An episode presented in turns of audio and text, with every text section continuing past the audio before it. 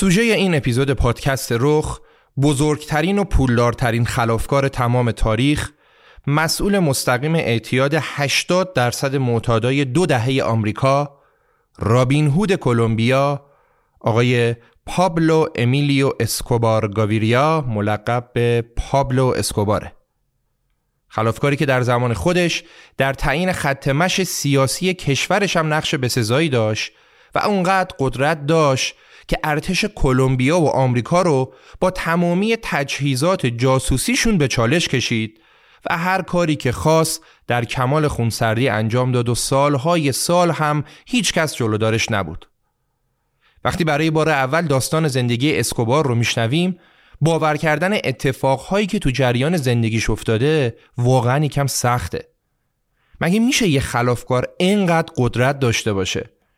مگه میشه انقدر زیرک و زبل باشه؟ مگه میشه برای رئیس جمهور و نماینده های یک کشور باید و نباید تعیین کنه؟ بله شده پابلو اسکوبار تمام این کارا رو کرده پابلو اسکوبار همه آنچه که برای تمام خلافکارهای دنیا آرزو بوده رو به تنهایی زندگی کرده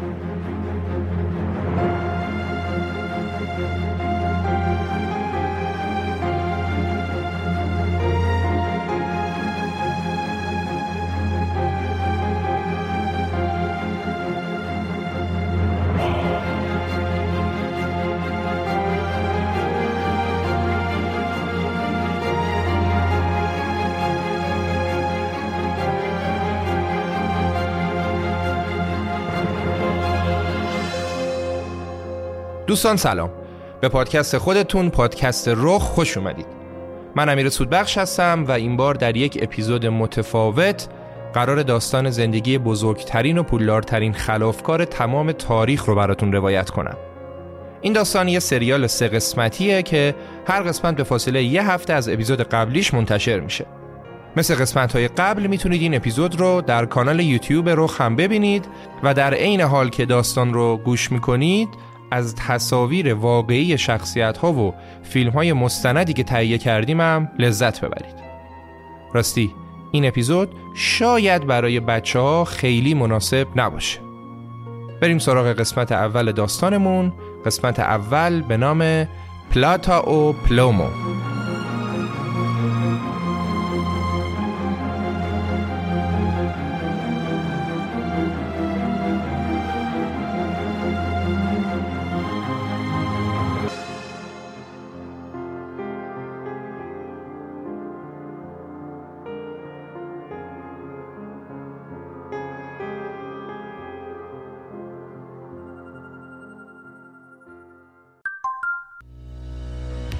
حامی این قسمت بزرگترین اپراتور پهنای باند اختصاصی و خدمات سازمانی در سطح کشور یعنی شرکت رسپینا هستش.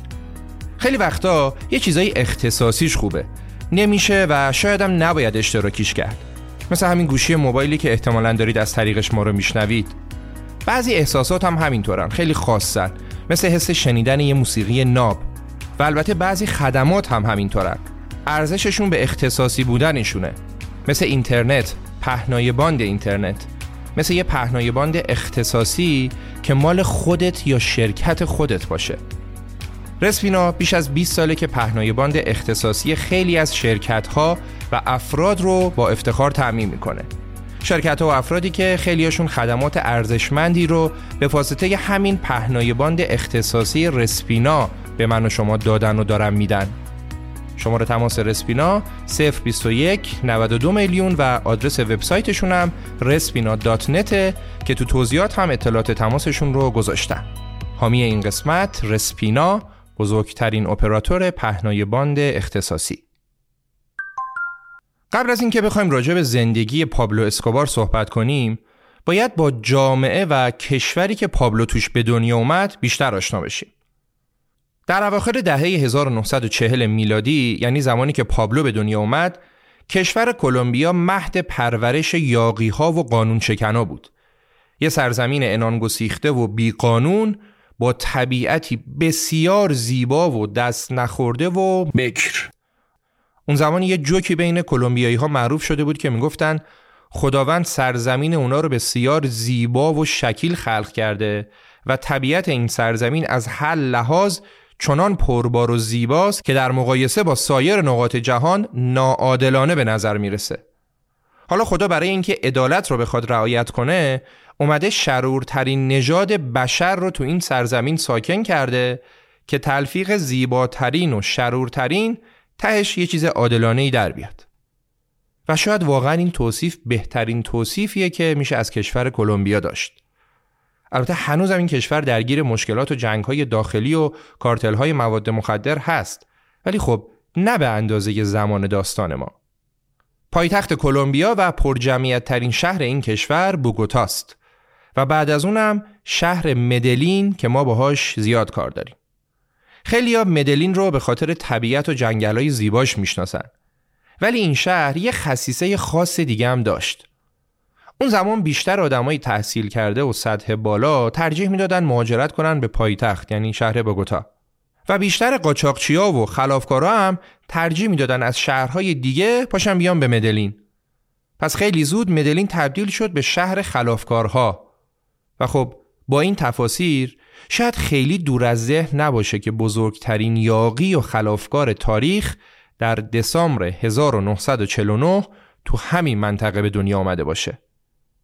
پابلو اسکوبار در منجلابی از خشونت و جنایت در اطراف شهر مدلین توی روستای کوچیک به دنیا آمد. در کلمبیای زمان داستان ما تو شهرها آمار تورم و بیکاری بسیار بالا بود. تو روستاهای کوهستانی و جنگلی که بخش اعظم کلمبیا هم تشکیل می‌دادن اصلا کار نبود و گرسنگی و فقر شدید بیداد می‌کرد. ولی وضع اوضاع خانوادگی پابلو همچین بدی نبود. اینطور نبود که پولدار باشن نه ولی خیلی فقیرم نبودن. پدر پابلو یه مزرعه و تعدادی زیادی گاو داشت و مادرش هم معلم بود. هم معلم بود هم خیاطی می‌کرد. دستشون به دهنشون می‌رسید. زمانی که پابلو به دنیا آمد کلمبیا اسیر یه جنگ داخلی وحشتناکی بود که 300 هزار نفرم کشته داد و تا ده سالگی پابلو هم این جنگ ادامه داشت و خب بعدش داشت رو داد به جنگ های داخلی بعدی زمان تولد پابلو ارتش و پلیس کلمبیا برای حزب محافظه کار حاکم بر کشور می جنگیدن و شبه نظامیان و مخالف ها به رهبری گروه گوریلا برای کمونیست ها می جنگیدن.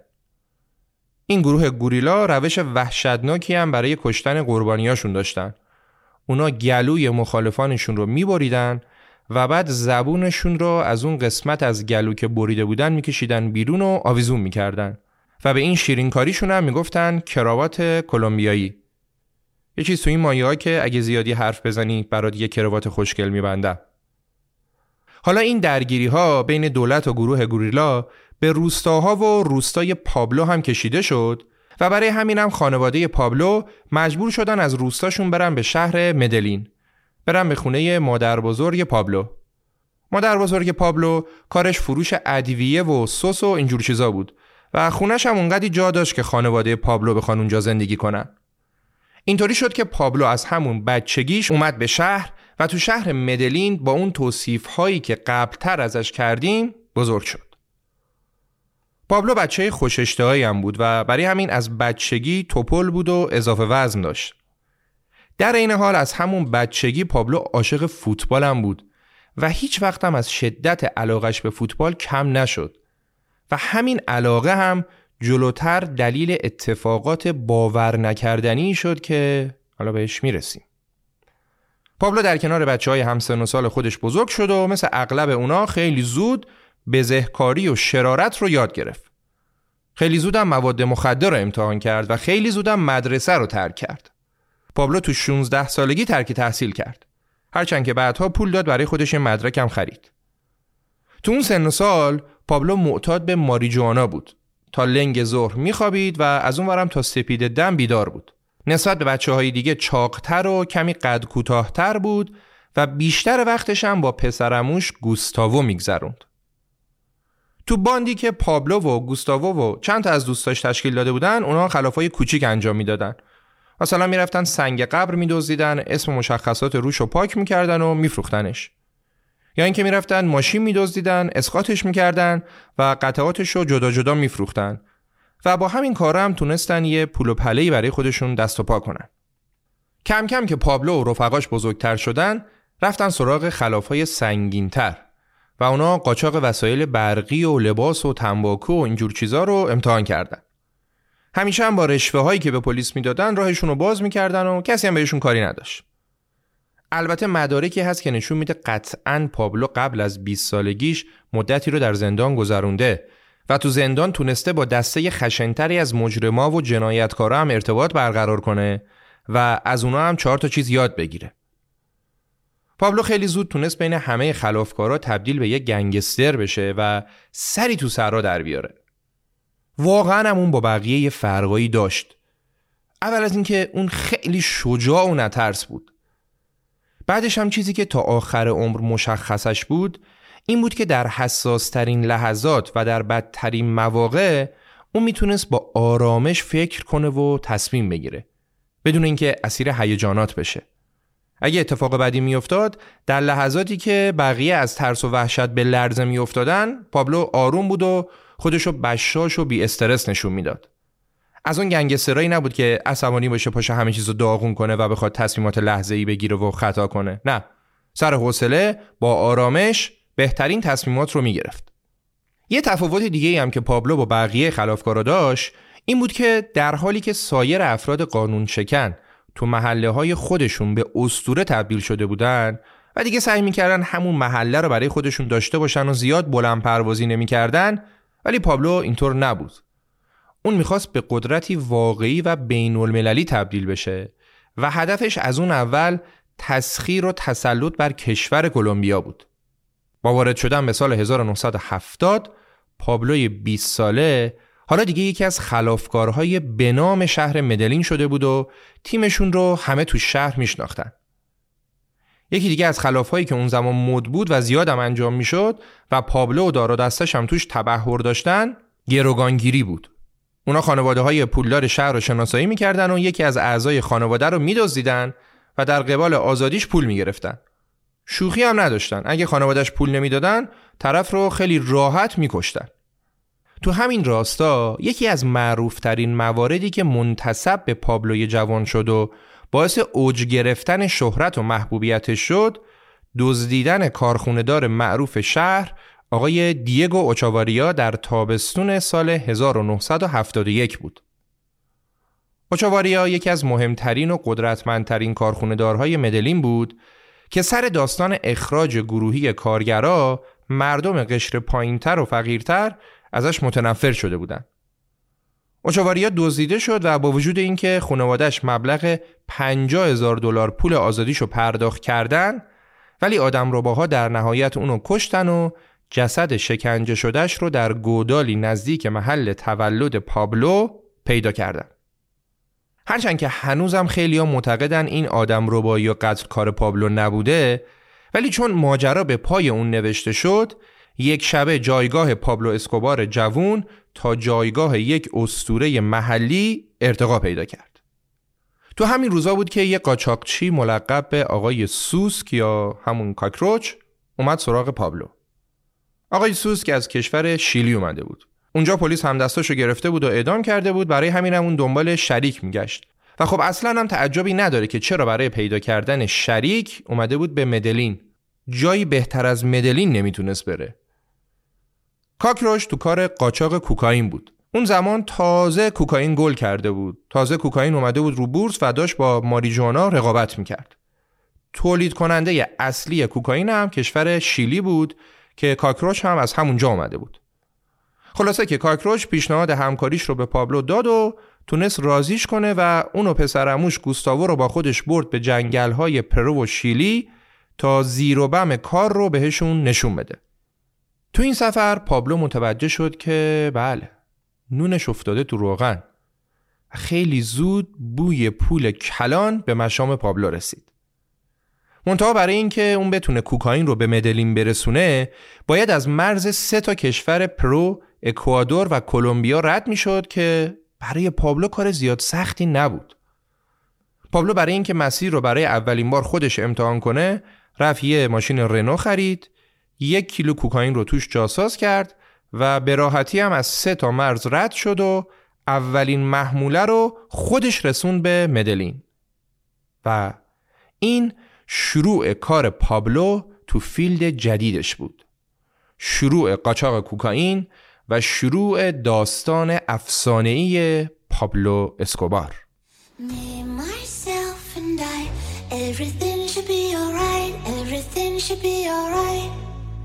I got me, myself, and I. I am lost and don't know why. Feeling lost, and I said bye bye, au revoir. Myself and I. Everything should be alright. Everything should be alright. The sun's up.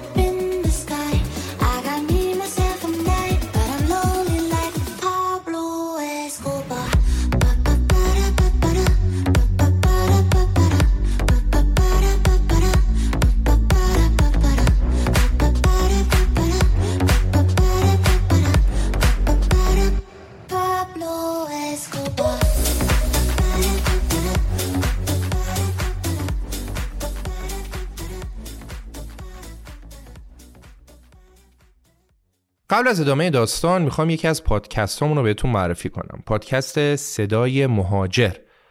تو هر اپیزود از این پادکست ما با یکی از کسانی که تجربه مهاجرت داشتن صحبت می‌کنیم و دقدقه ها و مشکلات مهاجرتش رو بدون کم و کاست و سانسور با شنونده ها در میون می‌ذاریم.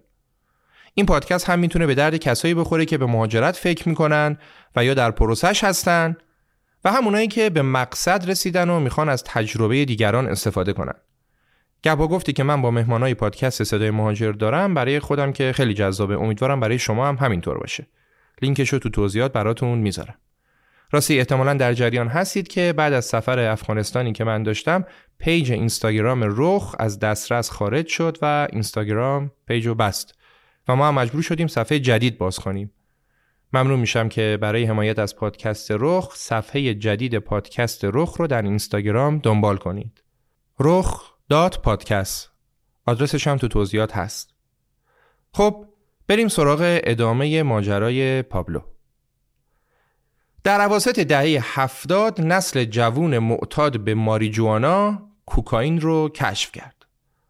راه های مخفی و زیرزمینی و غیرقانونی قاچاق ماریجوانا که از کلمبیا به کشورهای آمریکای شمالی کشیده شده بود به مرور تبدیل شد به بزرگ راه های ترانزیت کوکائین. کوکائین ماده مخدر مد روز برای جوانها شد. در پایان دهه هفتاد کارتل پابلو بر بیش از نیمی از کوکائینی که به آمریکا وارد می‌شد نظارت و کنترل کامل داشت.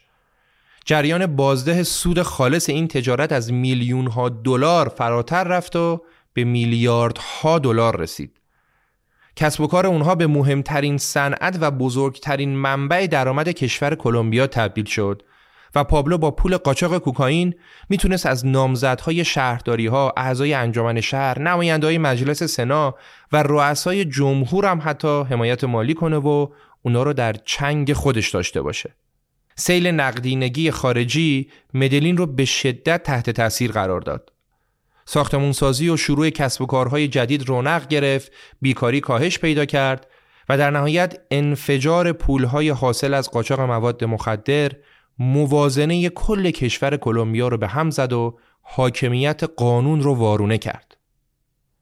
این یه تصویر کلی بود از آنچه که بعد از شروع قاچاق و تجارت کوکائین در کلمبیا اتفاق افتاد.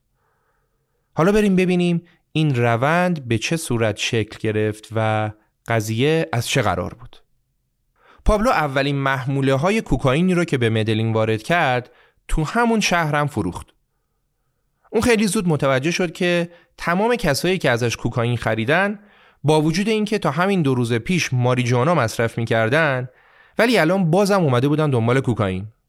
پابلو فکر کرد همینجور که کوکائین روی مردم مدلین تاثیر گذاشته پس حتما همینطور می‌تونه روی بقیه مردم دنیا هم تاثیر بذاره. و اگه بشه کوکائین رو به آمریکا برسونه بازار اونجا می‌تونه براش دریایی از ثروت رو به همراه داشته باشه. پس تارگت عوض شد و دیگه مقصد نهایی کوکائین هایی که به شهر وارد می‌شد مدلین نبود. مقصد میامی آمریکا بود. چرا میامی؟ چون این شهر تقریبا جنوبی ترین شهر بزرگ آمریکاست و نسبت به شهرهای بزرگ دیگه به آمریکای جنوبی و به تب به کلمبیا نزدیکتره. ولی خب رسوندن کوکائین به آمریکا اصلا کار راحتی نبود و نیاز به خلاقیت و هوش داشت. اولین باری که به مقصد رسید تو کت یکی از اعضای تیم پابلو جاسازی شد. مادر پابلو زحمت کشید تو کت تنی یکی از اعضای تیم جاساز درست کرد و بعدش هم کوکائین توش جاساز شد و طرف هم خیلی شیک رفت سوار هواپیما شد و میامی هم پیاده شد. این روش که جواب داد دیگه این بنده خدا تو خط بوگوتا میامی کار می‌کرد. صبح می‌رفت آمریکا بعد از ظهرش برمیگشت کلمبیا. دوباره فرداش صبح می‌رفت آمریکا برمیگشت کلمبیا. چند نفر دیگه هم استخدام شدن که در کنار ایشون همین کار رو انجام می‌دادن. ولی وقتی که پلیسا به قضیه مشکوک شدن روش کار عوض شد این دفعه یه سری خانوم استخدام شدن که اونا باید مواد رو تو کیسه های کوچیک وکیوم شده قورت می‌دادن و در مقصد تو دستشویی مواد رو دفع می‌کردن و به صاحبش تحویل می‌دادن.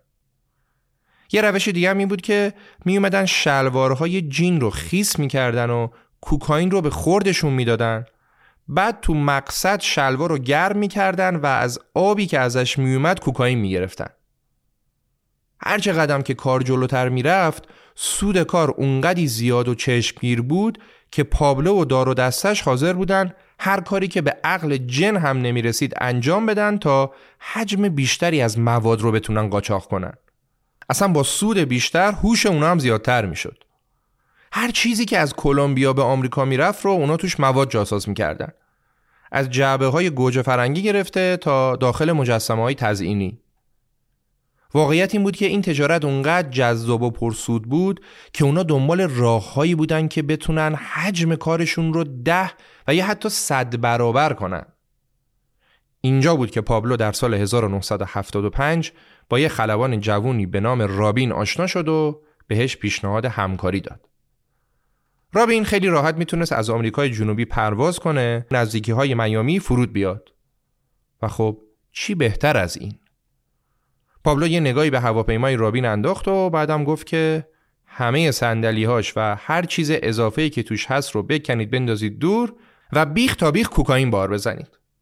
چنان پیشنهاد چشمگیری هم به رابین داد که اصلا نتونست دربارش فکر کنه و درجا قبول کرد.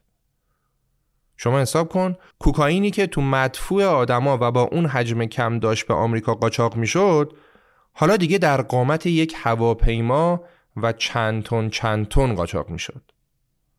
در ماه مارس سال 1976 پابلو با ماریا ویکتوریا یه دختر 15 ساله مومشکی زیبا ازدواج کرد. ماریا به قدری جوون بود که پابلو مجبور شد اجازه مخصوصی از اسقف برای ازدواج باهاش بگیره. یکم پول داد اجازه رو گرفت و ازدواج کرد. پابلوی 26 ساله متعهل بسیار ثروتمند و مرموز و ترسناک پیشرفت سریع پابلو دشمنای خطرناکی هم براش تراشید. یکی از همین دشمناش هم پابلو رو به سازمان امنیت کلمبیا لو داد و پابلو پسرموش گوستاوو و سه نفر از افرادشون درست دو ماه بعد از عروسی پابلو و در راه بازگشت از اکوادور به مدلین دستگیر شدن. پابلو قبلا هم چند بار دستگیر شده بود. بار اول تو همون دوران نوجوانیش بود بار دوم دو سال قبل از این با یه ماشین رنوی دزدی دستگیر شد و در هر دوبار هم مجرم شناخته شده و به چند ماه زندان محکوم شده بود و هر جور بود سر و قضیه رو به هم آورده بود و اومده بود بیرون. ولی این دفعه و این مورد به مراتب جدیتر و مهمتر بود. دو نفر از مامورای مخفی سازمان امنیت کشور کلمبیا 39 کیلو کوکائین جاسازی شده در لاستیک زاپاس کامیون اونا رو پیدا کرده بودن و اونا رو فرستاده بودن زندان و دادگاهیش کردن. ولی خب قاضی نتونست جلوی رشوه چشمگیر پابلو مقاومت کنه و همه اونا رو تبرئه کرد. اون کسی هم که پابلو و رفقاش رو لو داده بودم شناسایی کردن و کشتنش. و علاوه بر اون هر دو نفر معمور مخفی سازمان امنیت هم که اونا رو دستگیر کرده بودن هم به قتل رسیدن. تا اینجوری حساب کار دست بقیه مامورا هم بیاد. پابلو با کسی شوخی نداشت. این قتل دو نفر معمور رو یادتون باشه جلوتر باش کار داریم. پابلو یه مدل و الگویی رو هم برای تا کردن با مقامات مسئول و پلیس و قضات پایگذاری کرده بود که معروف شده بود به plata o plomo. یعنی آدم یا باید plata ی پابلو که منظور همون نقره پابلو رشوه پابلو هست رو قبول کنه یا plomo ی پابلو رو یعنی گلوله سربی پابلو رو باید قبول کنه. و خب همه هم گزینه اول رو ترجیح می‌دادن. قاچاق کوکائین اونقدر جذاب بود که پای قاچاقچی های دیگر رو هم به بازار باز کرد و پابلو هم سعی کرد با هیچ کدومشون درگیر نشه که هیچ تازه باهاشون همکاری هم می‌کرد. چجوری؟ بارهاشون رو بیمه می‌کرد. پابلو اونقدی بر مسیرهای حمل و جابجایی مواد نظارت داشت و مسلط بود که اومد به قاچاقچی های دیگه گفت من بارتون رو به مقصد میرسونم و روی هر کیلو جنسی که به مقصد می‌رسه ده درصد حق بیمه و مالیات می‌گیرم. اگه محموله هم به مقصد نرسه کل هزینه رو بهتون میدم. اینطوری دیگه پابلو هم از توبره می‌خورد و هم از آخر هم از تجارت و قاچاق مستقیم خودش سود می‌کرد و هم از سود بقیه قاچاقچی ها و سیل دلارهای آمریکایی بود که به سمت پابلو سرازیر می‌شد. حد فاصل سالهای 1976 تا 1980 سپرده های بانکی تو چهار شهر بزرگ کلمبیا بیش از دو برابر شد. به حدی دلارهای غیرقانونی آمریکا به کلمبیا رسیده بود که طبقه ممتاز کشورم تصمیم گرفت بدون نقض قانون راهی رو برای به دست آوردن سهم خودش از این ثروت پیدا کنه. هر کسی رو می‌دیدی آرزوش بود که بره تو دار و دسته پابلو کار کنه. پابلو علاوه بر کلمبیا بازار مواد مخدر تو کشورهای همسایه مثل پرو و بولیوی و پاناما رو هم تحت کنترل داشت. هر چند وقت یک بار هم اجازه می‌داد نیروهای امنیتی چند تا از محموله رو توقیف کنن که کسی به انجام وظیفه اونا شک نکنه. و خب همه رو هم می‌خرید دیگه به همه رشوه می‌داد و راشو باز می‌کرد. روش ارسال محموله هم مدام به روز می‌شد. از جاساز کوکائین توی کت مردونه شروع شده بود و حالا رسیده بود به جابجایی مواد با هواپیما و کشتی و حتی زیردریایی. زیردریایی پابلو مواد رو از کلمبیا بار می‌زد و تو پورتوریکو تحویل می‌داد. حالا شما حساب کن سود حاصل از این سطح قاچاق مواد چقدر می‌تونه باشه. برآورد میشه اون زمان پابلو هفته 420 میلیون دلار درآمد داشته. برادرش که حسابدارش هم بود تو کتاب خاطراتش به نام خاطرات یک حسابدار نوشته که پابلو اونقدی درآمد داشت که مشکل اصلیمون این بود که اصلا با این همه پول چیکار کنیم؟ کجا ازشون نگهداری کنیم؟ تو کتابش نوشته که توی یه دوره ای ما مجبور شدیم ده درصد از پولا رو بندازیم دور. چون دلارا رو انبار کرده بودیم و موشها اسکناسا رو خورده بودن. و قسمتشون هم تو انبار نمدار شده بودن آب خورده بودن و خراب شده بودن. این مقدار پولی که برادرش داره ازش صحبت می‌کنه نزدیک به دو میلیارد دلار پول نقد بود. پابلو به واقع پادشاه غیر رسمی کشور کلمبیا و به خصوص شهر مدلین بود. و خب این پادشاه باید یک قصر منحصر به فردی هم برای خودش داشته باشه دیگه. پس بریم سراغ قصر پابلو. امارتی به نام آسیندا ناپولیس.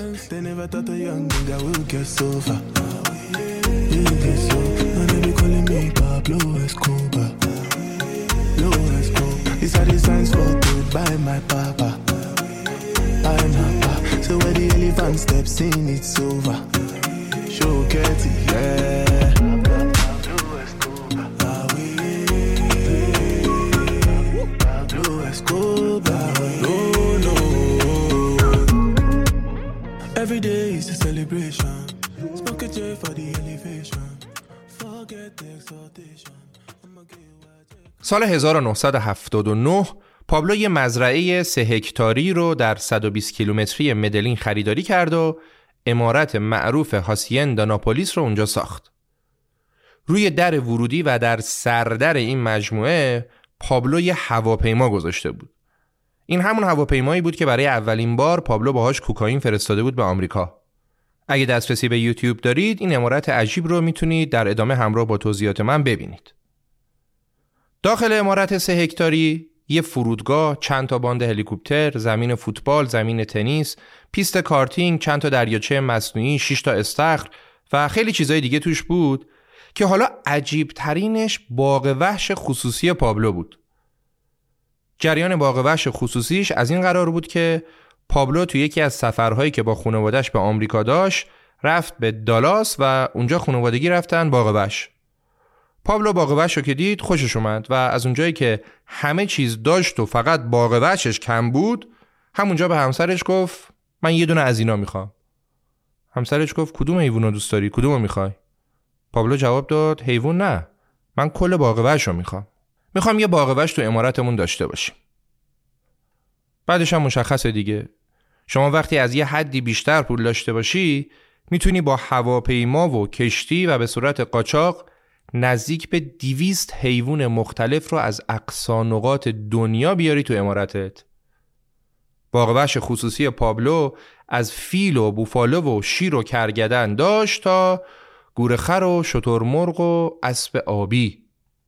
استاد برداشته بود چهار تا اسب آبی آورده بود که تا همین یکی دو سال پیش تعدادشون رسیده بود به 80 تا. دولت کلمبیا نمی‌دونست اصلا باید باشون چیکار کنه. چون کلا اکوسیستم اون منطقه رو به هم زده بودن حیوونا. باغ وحش پابلو اونقدر تنوع داشت و اونقدر جذاب بود که هر روز صدها نفر از جاهای مختلف می اومدن تا حیوانایی رو ببینن که تا حالا از نزدیک نتونسته بودن ببیننشون. حالا این امارتی که داریم ازش حرف می‌زنیم سوای تمام املاک دیگه اسکوباره. من جمله یه امارت هشت خوابه سه هزار متری تو بهترین جای میامی آمریکا. جایی که سالها بعد و در سال 2015 حوالی اون منطقه یک کشاورز چند تا بشکه پیدا کرد که توشون 600 میلیون دلار پول نقد بود و کاشف به عمل اومد که اون پولها پولهای پنهان شده پابلو بوده پابلو بعد از اینکه خودش و نزدیکان و خانوادش رو از همه چیز بینیاز کرد کم کم شروع کرد تا وجهه عمومیش رو سراسامون بده و محبوبیتش رو بین مردم بیشتر کنه. دیگه تو اماکن عمومی خیلی رسمی و با وقار ظاهر می‌شد. صحبت کردنش معدبانه تر شده بود و بعدش هم شروع کرد به جلب محبت عموم مردم مخصوصا فقرا. چجوری؟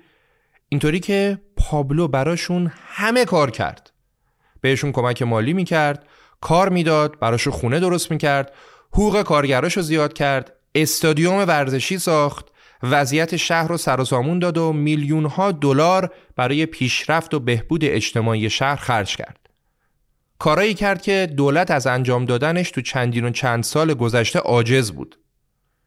تو یکی از معروفترین اقداماتش پابلو برای تعداد بسیار زیادی از زاغ های مدلین که تو آشغالا دنبال یه چیز به درد بخور میگشتن یه سری خونه های سازمانی درست کرد که هنوزم اونا دارن توش زندگی می‌کنن و تو اون منطقه که برید هنوزم عکس پابلو اسکوبار رو در و دیوار نقاشی شده و حتی مجسمه های کوچیک ازش تو خونه هاشون هم هست. حدود هزار خونه برای کسایی که حتی یه اتاق هم برای جای خواب نداشتن. جریان قاچاق کوکائین به آمریکای شمالی و سرازیر شدن دلارها به کلمبیا از دید پابلو و مردمان جامعش یه جورایی حتی تاکتیک انقلابی هم حساب می‌شد.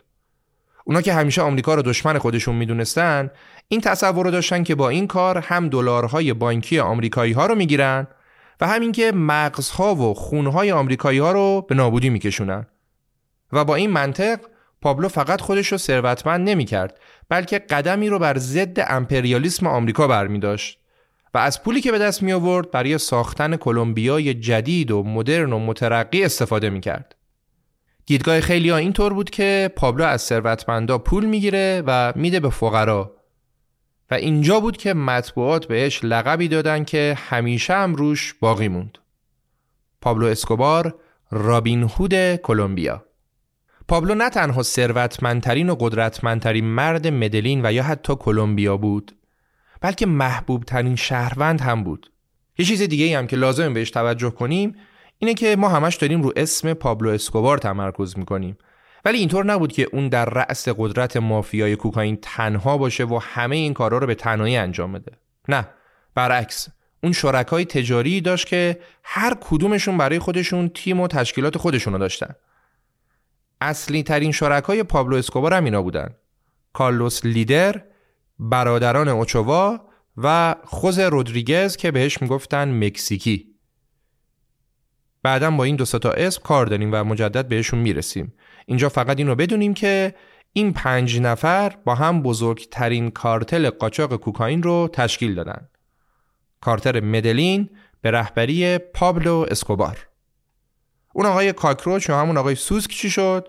همونی که اصلا پابلو رو با کوکائین آشنا کرد و اونو شریک خودش کرد. کاکروچ یه بار به پابلو خیانت کرد و پابلو یه مدت کوتاهی هم دستگیر شد. و بعدش هم که اومد بیرون خب تکلیف مشخصه. کاکروچ کشته شد. حالا اینکه خیانت کرده بود و تو قانون پابلو کشتنش طبیعی بود.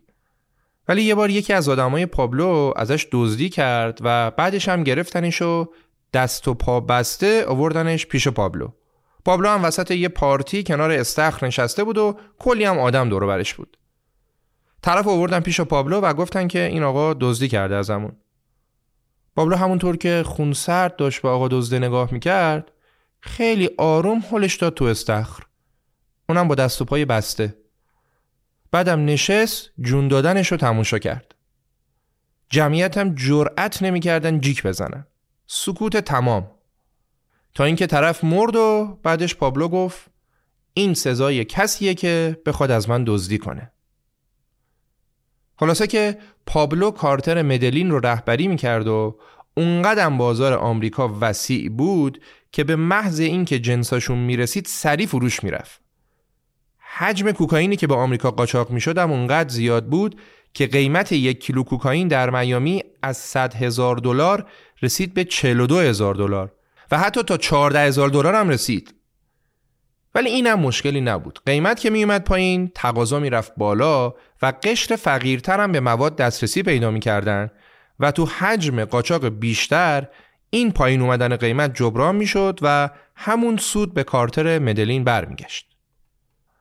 نقطه عطف کارتل مدلین زمانی بود که سال 1981 خواهر برادران اوچووا که شریک پابلو بودن رو دزدیدن و در قبال آزادیش پول خواستن. حالا کی جرأت کرده بود که خواهر یکی از اعضای کارتل مدلین رو بدزده؟ پارتیزانهای مسلح مخالف دولت. اونا فکر می‌کردن برادران اوچووا پول دارن و برای آزادی خواهرشون هر چقدر پول بخوان میدن. پابلو فردای روز آدم ربایی جلسه گذاشت و همه شرکا رو جمع کرد بعدش هم با پلیس هماهنگ کرد و ظرف چند روز تعداد بسیار زیادی از نیروهای مسلح پارتیزان ها رو کش. یه ارتش برده بود وسط جنگل دنبال نیروهای پارتیزانی می‌کردن و همشون رو می‌زدن لط می‌کردن. پارتیزان ها که تازه متوجه شده بودن که پا روی دوم چه کسی گذاشتن و فهمیدن که اگه همینجوری پیش بره کلا نابود میشن در اولین فرصت دختری که دزدیده بودن رو صحیح و سالم آزادش کردن این داستان یه قدرت نمایی بزرگ برای پابلو و کارتر مدلین بود. پارتیزانا که زور دولت بهشون نمی رسید در مقابل پابلو تسلیم شده بودن. و خب حالا دیگه همه می‌دونستن که کت تن کیه. به مرور زمان پابلو اسکوبار رابین هود کلمبیا حس جاه طلبیش بیشتر شد و خودشو در نقش صدای مردم و ناجی مردم دید و تصمیم گرفت که به سیاست هم ورود کنه و از قدرت و ثروت و محبوبیتش تو سیاست استفاده کنه و بتونه نماینده مردم و یا حتی رئیس جمهور کلمبیا بشه. چرا که نه؟ اولش هم رفت به شورای شهر و بعدش هم خودش رو برای انتخابات نمایندگی مجلس در سال 1982 آماده کرد. زمانی که فقط 33 سالش بود. در نظام انتخاباتی کلمبیا رأی دهنده های هر منطقه یه نماینده انتخاب می‌کنن و یه عضو علل بدل حالا زمانی که نماینده اصلی نتونه تو جلسات مجلس شرکت کنه این عضو علل بدله که جانشینش میشه و به جاش در مجلس شرکت می‌کنه. تو اون انتخابات هم پابلو به عنوان عضو علل بدل انتخاب شد و از همون اولم نماینده اصلی پولشو گرفت و خودشو کشید کنار و این پابلو بود که به عنوان نماینده همه جا دیده می‌شد. و اینطوری رئیس بزرگترین کارتل قاچاق کوکائین در دنیا شد نماینده مجلس کلمبیا. کاملا هم پروسه انتخابش قانونی بود. این پیروزی دقیقا همون تایید و اعتباری بود که پابلو مدتها دنبالش میگشت. الان دیگه پابلو رسما یه شهروند قابل احترام و نماینده مردم محسوب می‌شد و علاوه بر اینا این پست خود به خود مسئولیت قضایی هم بهش می‌داد و طبق قانون کلمبیا دیگه پابلو به خاطر جنایات و خلافکاریهاش مورد بازجویی و پیگرد قانونی قرار نمی گرفت. تازه اون مجاز بود که ویزای دیپلماتیک هم داشته باشه و با خیال راحت بره به آمریکا و برگرده. بلافاصله هم سفرهای پرتعداد پابلو به همراه خانوادش به آمریکا شروع شد و توی یه اقدام نمادین پابلو با پسرش جلوی کاخ سفید هم وایساد ژست گرفت و عکس گرفت و خیلی شیک برگشت به مدلین تو این سفرها پابلو برای اولین بار تونست از کاخ 8 میلیون دلاری که در سواحل میامی خریده بود استفاده کنه. پابلو برای اینکه بتونه وجهه سیاسی خودش رو خوب و سالم نگه داره مشاورهای تبلیغاتی هم استخدام کرده بود و حتی یه روزنامه هم به نام روزنامه شهر مدلین چاپ کرده بود و مدام از خودش تو روزنامهش تعریف می‌کرد. مثلا روزنامه یه بار از قول یکی از شهروندان نوشته بود که چشمان پابلو گریان و غمگینه چون نان کافی سر سفره های مردم کشور نیست. اون وقتی کودکان خیابونی رو می‌بینه احساس عذاب و درد می‌کنه و مسئولیت روی دوشش سنگینی می‌کنه. بس که دل نازک بود.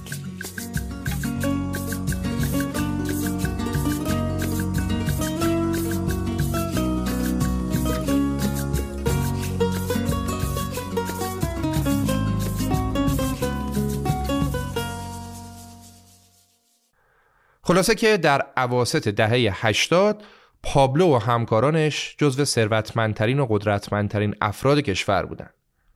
اونا حتی یه ارتش خصوصی هم برای حفاظت از خودشون و خانواده هاشون و کارتل مدلین داشتن و علاوه بر این پابلو و همکارانش که به تجهیزات پیشرفته نظامی مسلح شده بودن حتی مدت کوتاهی با همکاری ارتش کلمبیا شروع کردن به جنگ با کمونیستا و پارتیزانهای مارکسیست ولی خب با همه این توصیفات شاید بشه گفت که بزرگترین اشتباه پابلو اسکوبار ورود به دنیای سیاست بود. اون وقتی از پشت پرده اومد بیرون دیگه انگوش نما شد و مطبوعات روش زوم کردن.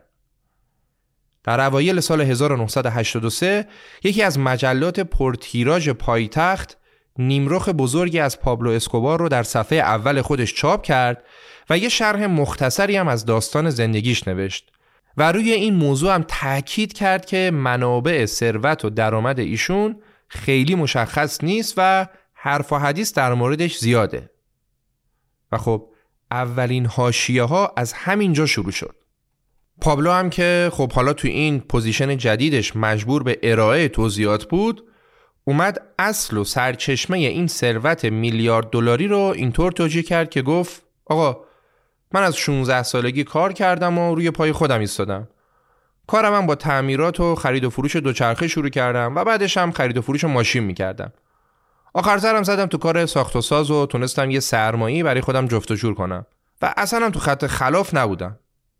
من و خلاف از الله دقیقا همزمان با این مصاحبه پابلو چند تا هواپیمای بوینگ کار کرده خرید صندلیاشو برداشت و تو هر پرواز که دیگه روزی یه دونه هم پرواز داشت بیش از یک تن کوکائین قاچاق می‌کرد حالا این جدای اون زیردریایی بود که کوکائین رو از سواحل شمالی کلمبیا تا نزدیکی های سواحل پورتوریکو می برد. این که میگیم تا نزدیکی ها چون نمی‌تونست بره ساحل بار رو تحویل بده. پس چیکار می‌کردن؟ یه سری قواس میمدن محموله رو از زیر دریایی خارج می‌کردن و با قایقهای تند رو منتقل می‌کردن به میامی.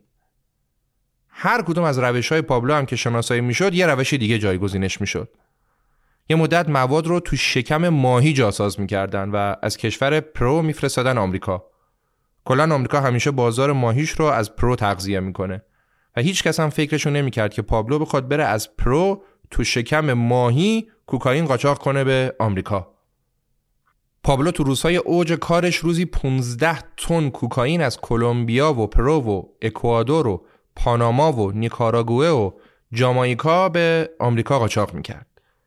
که اگه بخوایم متوسط قیمت کوکائین رو هم حساب کنیم درآمدش در اوج میشه روزی 84 میلیون دلار که نصفش هم بذاریم برای رشوه و حقوق میشه روزی 42 میلیون دلار و ماهی یک ممیز دو میلیارد دلار و سالی 15 میلیارد دلار.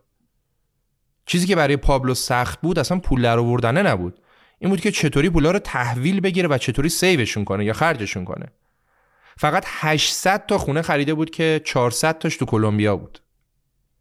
اوضاع پابلو اسکوبار رابین هود کلمبیا و پادشاه کوکائین خوب که نه عالی که نه فوقالعاده بود تا وقتی که وزیر دادگستری اومد سراغش رودریگو لارا که به تازگی وزیر دادگستری شده بود سال 1983 رفت سراغ منبع ثروت نامحدود پابلو اسکوبار نماینده مجلس و یقش رو گرفت.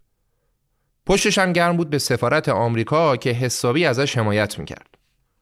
خب همه می‌دونستن که پابلو چی کار است و سفارت آمریکا هم از اینکه هیچ جوره نمی‌تونست جلوی پابلو رو بگیره کلافه شده بود. و حالا که لارا افتاده بود جلو سفارت آمریکا و چند نفر از کله گنده های سیاسی هم پشتش وایسادن و گفتن آقا توضیح بده که این همه پول از کجا آمده و اصلا شما چطور تونستی نمایندیشی و مسئولیت سیاسی بگیری؟ توضیح قانع کننده هم بده. دو چرخه میفروختم ماشین میفروختم چیه؟ حملات و سوال جواب ها که بیشتر شد قرار شد روز 16 آگست سال 1983 پابلو اسکوبار بیاد به کنگره و به این اتهامات پاسخ بده. اون روز تو کنگره برخلاف سایر جلسات تو جایگاه تماشاچی ها جای سوزن انداختن نبود. کلی هم عکاس و خبرنگار اومده بودن که ببینن داستان به کجا می‌رسه. هیچکس دقیقا نمی‌دونست که سرنوشت جلسه به کجا ختم میشه ولی همه می‌دونستن که بالاخره نفوذ قاچاقچی های مواد مخدر که بهشون می‌گفتن نارکوها به درون دولت کلمبیا و سیاست این کشور علنا به چالش کشیده شده و در واقع جلسه اون روز می‌رفت که نوعی قدرت نمایی و رویارویی نهایی باشه Head over to Hulu this March where our new shows and movies will keep you streaming all month long. Catch the award-winning movie Poor Things starring Emma Stone, Mark Ruffalo, and Willem Dafoe. Check out the new documentary, Freaknik The Wildest Party Never Told, about the iconic Atlanta Street Party. And don't miss FX's Shogun, a reimagining of the epic tale starring Anna Sawai. So, what are you waiting for? Go stream something new on Hulu. روز موعود پابلو با گروهی از محافظای شخصیش وارد محوطه مجلس شد. پابلوی نسبتا چاق و توپل با موهای بلند و شونه نکرده که یه پیراهن کرم رنگ یقه باز هم تنش بود.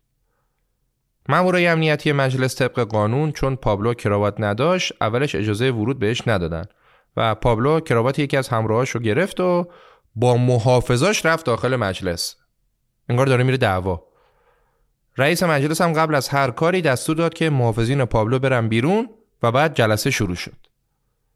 همون اول جلسه یکی از نماینده های طرفدار پابلو پشت خطاب به وزیر دادگستری که این آتیش رو بپا کرده بود گفت که آقای لارا شما آقایی به نام آقای پروس که روبروتون نشسته رو می‌شناسید؟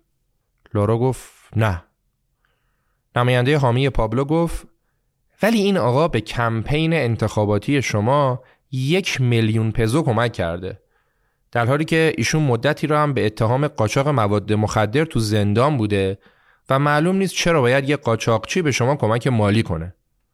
تازه شما که میگی نمیشناسیش باش تلفنی هم صحبت کردید و ازش تشکر هم کردید.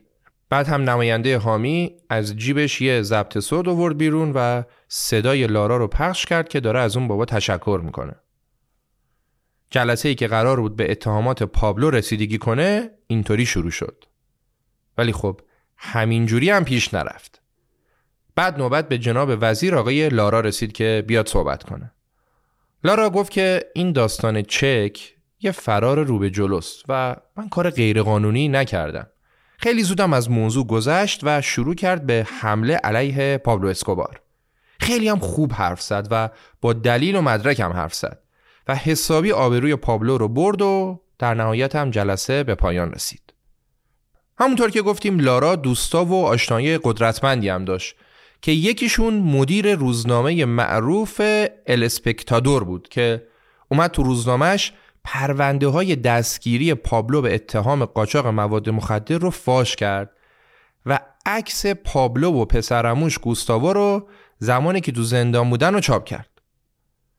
این ضربه به پابلو اونقدی مخرب بود که توی تلاش مذبوحانه اون دستور داد آدماش برن نسخه های روزنامه رو از تمام دکه های روزنامه فروشی تو مدلین بخرن که آدمای کمتری بتونن بهش دسترسی داشته باشن. چاپ این مطلب باعث شد که تحقیقات در مورد مرگ اون دوتا پلیس مخفی که قبلتر گفتیم به دستور پابلو کشته شدن از سر گرفته بشه و یکی از قضات هم تصمیم گرفت که موضوع رو پیش ببره و حکم جلب پابلو رو صادر کنه. ولی خب عجل به آقای قاضی مهلت نداد که این کارو بکنه. یا بهتره بگیم پابلو بهش مهلت نداد و جناب قاضی تو ماشینش به رگبار بسته شد. فشارهای سیاسی به پابلو به شدت زیاد شده بود. دولت اومد دست گذاشت رو حیوانهای کمیابی که پابلو تو باغ خصوصیش نگه می داشت و بهش گفت که لعنتی تو چطوری تونستی مرغ ماهیخوار منطقه هیمالیا رو برداره بیاری تو کلمبیا؟ دیگه به همه چی هم گیر داده بودن. کنگره هم علیهش موضع گرفت تا مسئولیت پارلمانیش رو لغو کنه و سفارت آمریکا هم ویزای دیپلماتیکش رو باطل کرد. فشارها اونقدر زیاد شد که سرانجام در ژانویه سال 1984 پابلو با عصبانیت تمام رسما از سیاست کنارگیری کرد. بله جناب آقای لارا وزیر دادگستری تونست پیروز بشه و بعدش هم مرد. پابلو کشتش. سه ماه بعد لارا تو ماشین مرسدس بنزش به ضرب هفت گلوله به قتل رسید. پابلو یه بار دیگه نشون داد که عاقبت کسی که بخواد پا رو دومش بذاره چیه؟ هرچند که طبعات این قتل خیلی سنگین بود.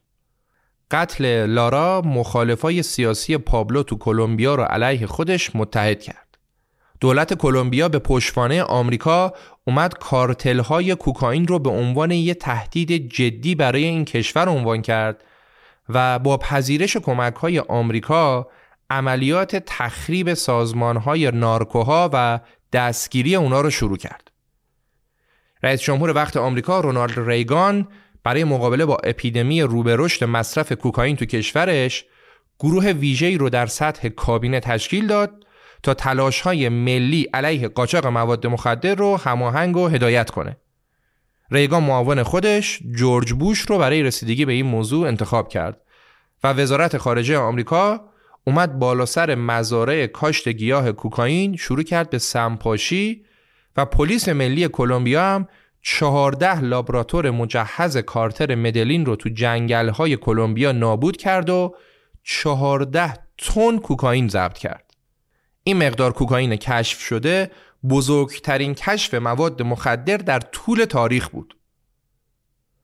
اوضاع مصرف مواد مخدر تو آمریکا افتضاح بود و توجه رو به خودش جلب کرده بود و این توجه با مرگ ستاره بسکتبال آمریکا بیشتر هم شد. بایاس بهترین بازیکن منتخب انجمن ملی بسکتبال بعد از استعمال کوکائین توی جشن در محوطه دانشگاه روی زمین افتاد و اووردوز کرد و از دنیا رفت. و این اتفاق نگاه جامعه و عزم دولت آمریکا را به موضوع مبارزه با مواد مخدر بیشتر کرد و خب سرچشمه مواد مخدر آمریکا هم که کلمبیا و کارتل مدلین و شخص پابلو اسکوبار بود. این از آمریکا. در داخل کلمبیا هم جامعه فریخته این کشور تصمیم به جنگ با قدرتمندترین و ثروتمندترین فرد کشورشون گرفته بود. و واقعا معلوم نبود که چه قشقرقی ممکنه تو این کشور به پا بشه. بعد از قتل لارا و این داستانا پلیس دستور دستگیری اعضای کارتل مدلین و شخص پابلو اسکوبار رو گرفت و برای همینم پابلو ترجیح داد یه مدت از کشور خارج بشه تا آبا از آسیا بیفته. انتخابش هم پاناما بود چون رئیس جمهور این کشور دوستش بود. اون امارت زیبا و رویایی پابلو هم افتاد دست دولت. دولت مصادرش کرد. پابلو به همراه همسر باردارش که فقط دو هفته مونده بود بچه دومشون رو به دنیا بیاره سوار هلیکوپتر شد و رفت به پاناما. جایی که بقیه اعضای کارتر مدلین هم اونجا بودن و بچه ها دور هم جمع شده بودن تا ببینن چی کار می‌تونن بکنن.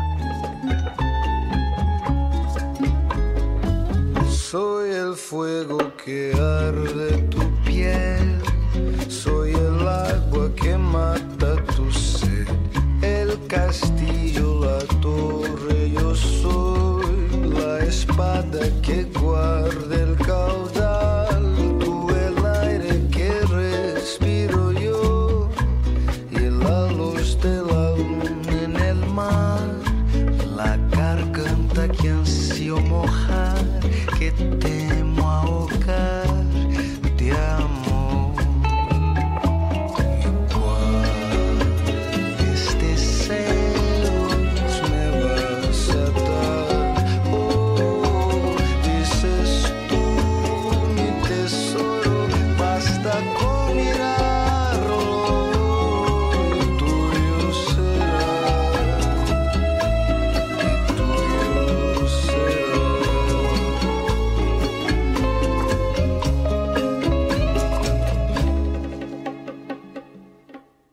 این جای داستان وقتشه که درباره اصلی ترین چالشی که پابلو و کارتر مدلین با دولت داشتند صحبت کنیم.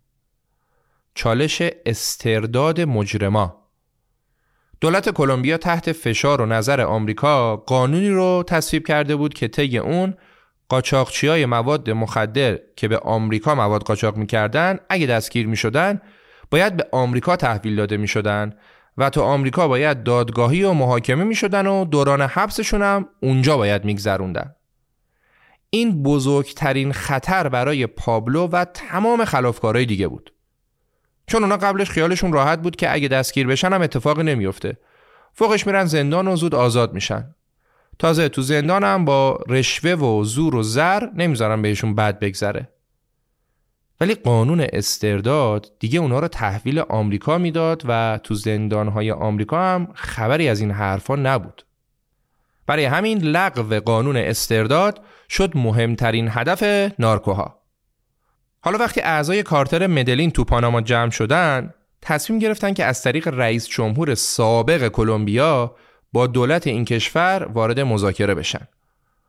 اونا پیشنهاد دادن که تمام تشکیلاتشون رو برمیچینن، لابراتورهای کوکائین رو جمع می‌کنن و میلیاردها دلار از سپرده های بانکیشون رو از بانک های سوئیس و جاهای دیگه میارن به کلمبیا و بدهی های خارجی دولت هم تصفیه می‌کنن.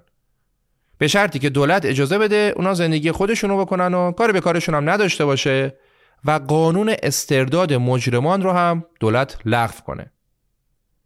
این پیشنهاد فوراً از سوی دولت کلمبیا و همچنین سفارت آمریکا رد شد و تازه اونا رئیس جمهور سابق رو بازخواست هم کردن که اصلا نباید با این قاچاقچی‌ها وارد مذاکره می شدی. این مذاکرات که نتیجه نداد هیچ تازه یکی از اعضای کارتر مدلین که برگشته بود به کلمبیا هم دستگیر شد.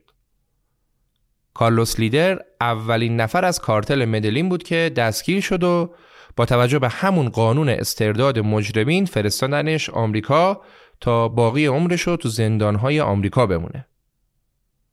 خب بعد از این داستانها حضور رهبران کارتر مدلین تو پاناما تابلو شد و اونا تصمیم گرفتن برن به نیکاراگوه. تو نیکاراگوه کمونیست ها سر کار بودن و رهبرشون هم رفیق پابلو بود. اونجا پابلو یه سر و سامونی به تجارت کوکائینش داد و لابراتورهای جدید و بزرگی هم تو این کشور علم کرد. بعدم یه سر رفت فرودگاه نیکاراگوئه تا یه محموله سنگین و بزرگ رو بفرسته به آمریکا.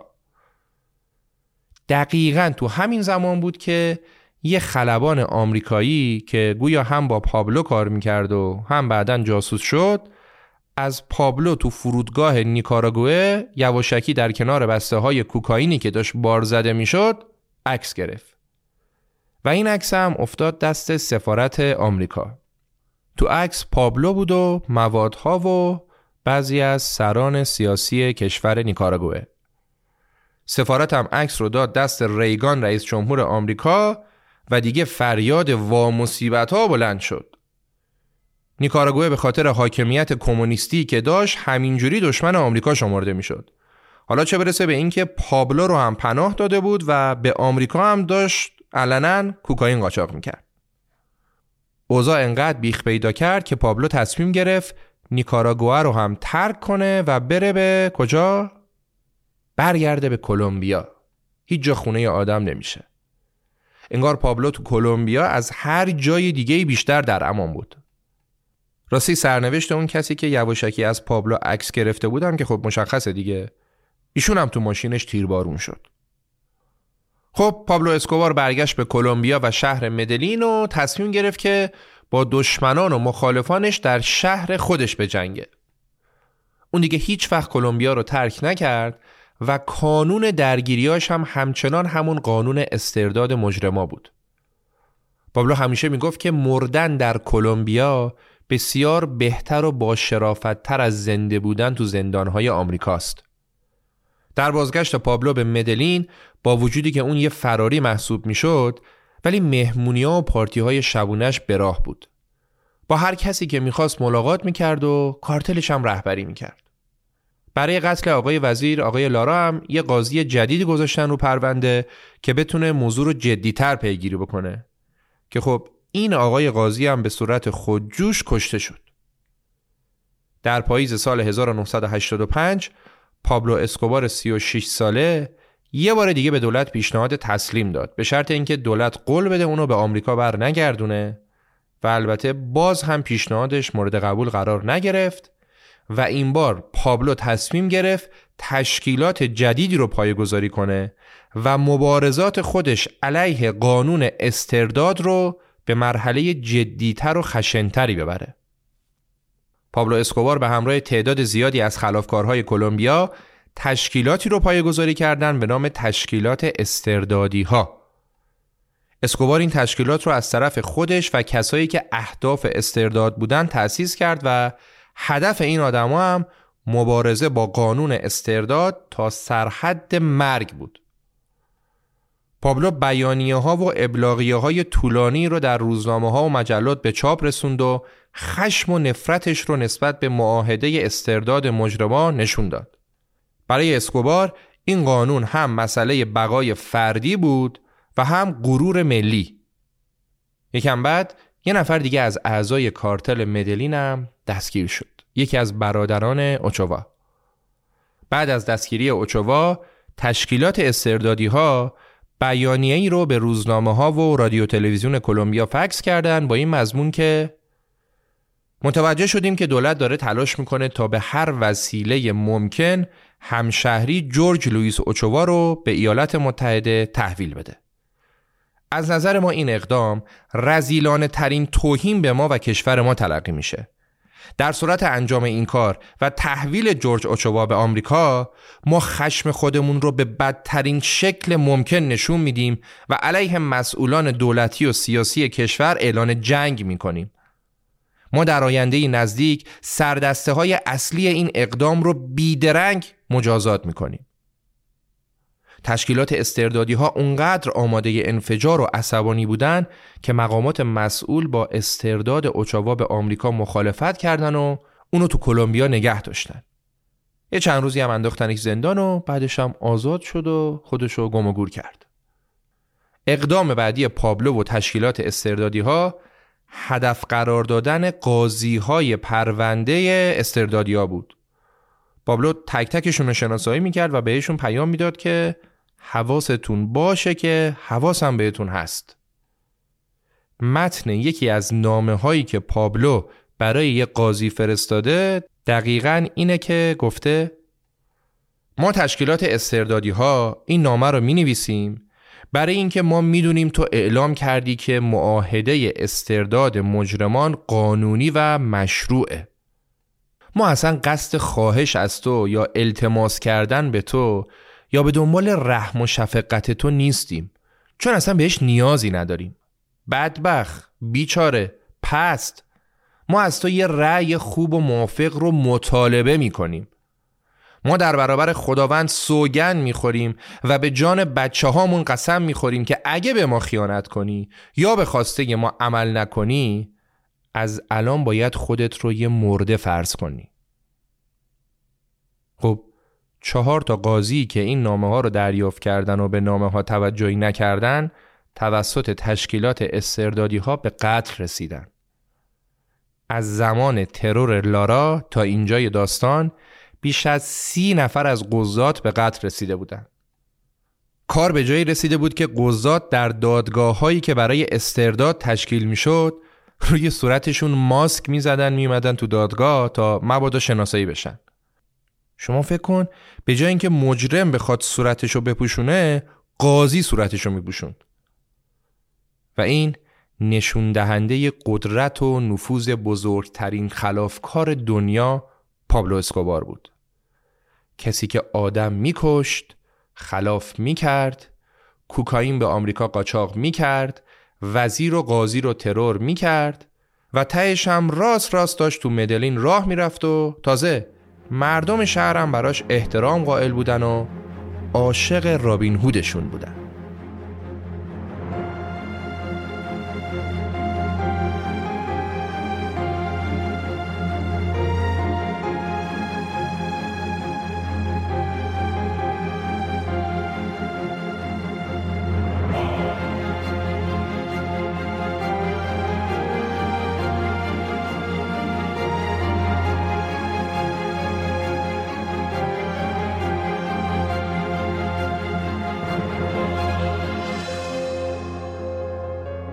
چیزی که شنیدید اپیزود پلاتا اوپلومو قسمت اول از سریال سه قسمتی داستان زندگی پابلو اسکوبار بود. داستانی واقعا باور نکردنی و شبیه به فیلم های هالیوودی. این اپیزود با حمایت شرکت رسپینا و با همکاری خانم ها مونا هیدری، نکیسا عبداللهی و پرستو کریمی تولید شده. ممنون از شما که به پادکست خودتون گوش می‌کنید. صفحه جدید اینستاگرام رخ هم مجدد یادآوری می‌کنم. سپاس از همراهی شما و به امید دیدار. امیر سودبخش تیر ماه 1402